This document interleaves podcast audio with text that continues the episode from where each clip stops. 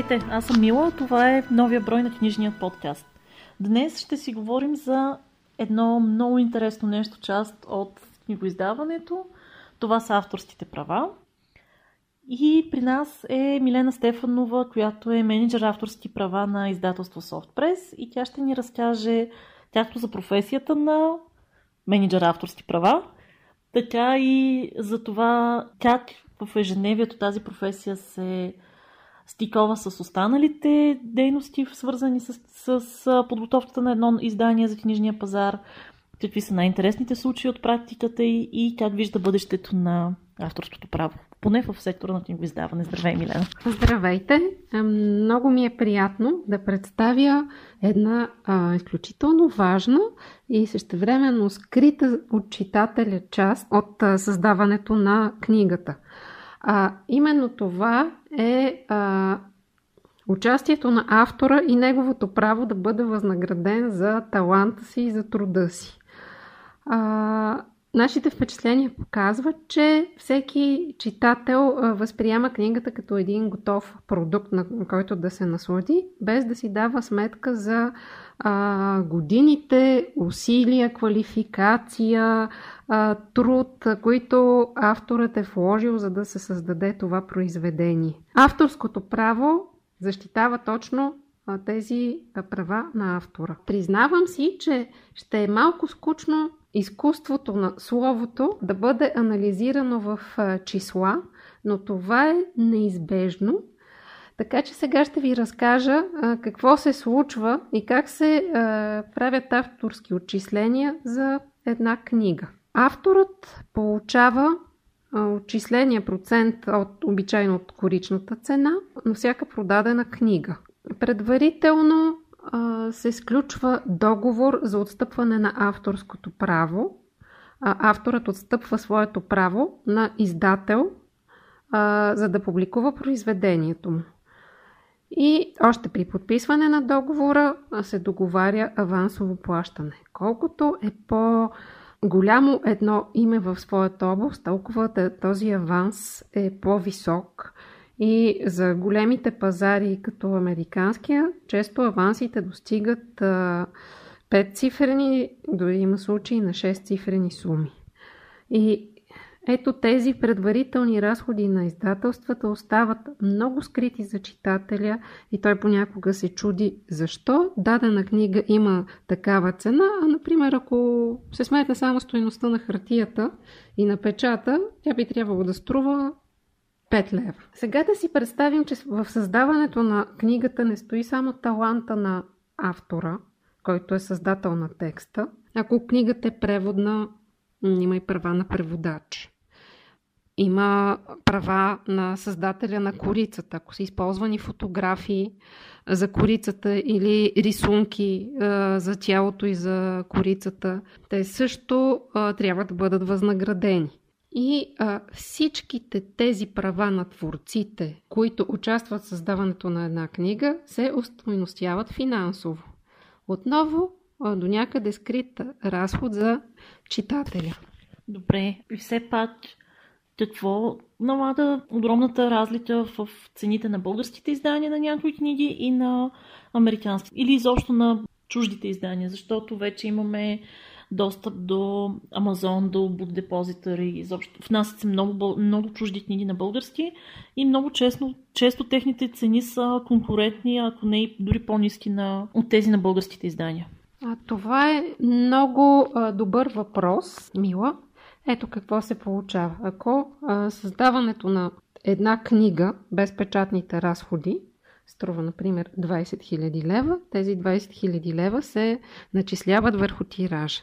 И ако този тираж в България е 1000, а в а, САЩ, например, е 100 000, това веднага се отразява на цената на книгата. Не случайно китайските стоки са толкова ефтини заради тираж заради количеството, върху което се а, начисляват разходите по съставането на едно произведение. Разкажи ни за някои от по-интересните случаи, защото Софтпрес издава изключителни книги, особено последните няколко години затвърдихте една поредица от биографии. Ето сега, например, подготвяте биографията на Мишел Обама, издадохте биографията на Христо Стоичков, преди това на Стив Джобс. Това са доста знакови произведения. Тя се работи в единия случай, когато имаш титан от ранга на Стив Джобс или на Мишел Обама и когато имаш българска звезда, тя се тя протичат преговорите, тя се оформят офертите и тя се стига до, изобщо до момента, в който си стискаме ръцете и знаем, че тази книга ще види бял свят на български с логото на съответното издателство. Започвам в хронологичен ред с биографията на Стив Джобс, тъй като тя беше очакван световен бестселър. Праводържателите направиха първо търгове за продаване на авторските права за големите езици и за големите пазари. И въпреки, че ние още месеци преди излизането на книгата изпращахме оферти, а, нямаше отговор. Това е съвсем разбираемо, да имат приоритети. Но тъй като ние много-много искахме книгата да излезе почти едновременно с световната премиера и българският читател да може да се наслади на книгата още преди нова година. Подходихме нетрадиционно, изпратихме до агентите предложение с оферта по часове и по дни. И с всеки следващ ден предлаганата от нас сума намаляваше драстично. И така получихме отговор в рамките на няколко часа за най-високата оферта. Самата книга успяхме да подготвим за 35 дни.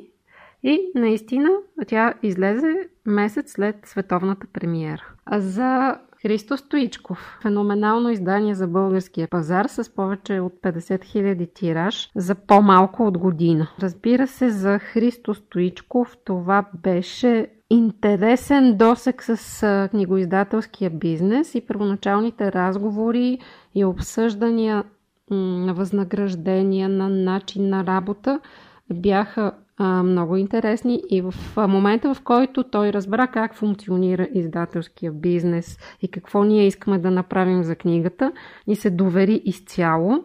Неговото да въжи по-силно от всеки подпис под договор и започнахме да работим съвместно. До този момент постигнахме чудеса. Третата книга за Мишел Обама. Там търгът за България също беше пуснат почти година след излизане на книгата на американския пазар и беше обикновен търг с надаване. В повечето случаи, когато имаме значими автори и заглавия, освен чисто финансовата страна, агентите и авторите изискват и а, маркетингови стратегии, т.е. искат да проверят каква е ангажираността и отдадеността на съответния издател, а, какви идеи може да предложи, така че книгата да бъде представена по най-добрия начин на съответния пазар. И така се стигна до спечелването на Мишел Обама. Страхотно, чатаме с нетърпение в края на октомври. С теб сме си говорили и друг път за бъдещето на книгоиздаването в частта с авторските права. Говорили сме, че когато говорим за филми и музика, платформите базирани на абонамент, като Netflix, HBO, Spotify и прочее, успяха да, до някъде да победят пиратството или поне доста да, го, доста да го ограничат в Европа и в Штатите. Все още обаче нямаме, нямаме Netflix за книги поне не е нещо, което да е достатъчно добре разпространено и толкова масово, а пък и толкова изгодно финансово.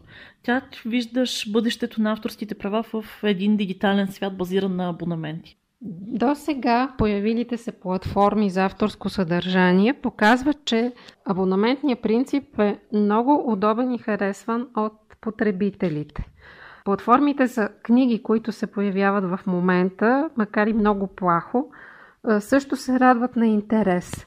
Друг е въпросът, че все още за малките пазари авторските отчисления са доста неясни, доста малки, но със сигурност тази практика ще се наложи във времето, ще се регулира и а, ще се срещнат в едно интересите и на автори, и на читатели.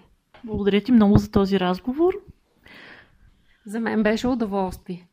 Ако има тема, която ви вълнува и бихте искали да чуете брой на книжния подкаст, посветен на нея, пишете ни. Можете да ни намерите в Ашчета, в Facebook, в Instagram. навсякъде сме етажчета. Може да пишете и лично на мен няма да ви се разсърдя. До скоро!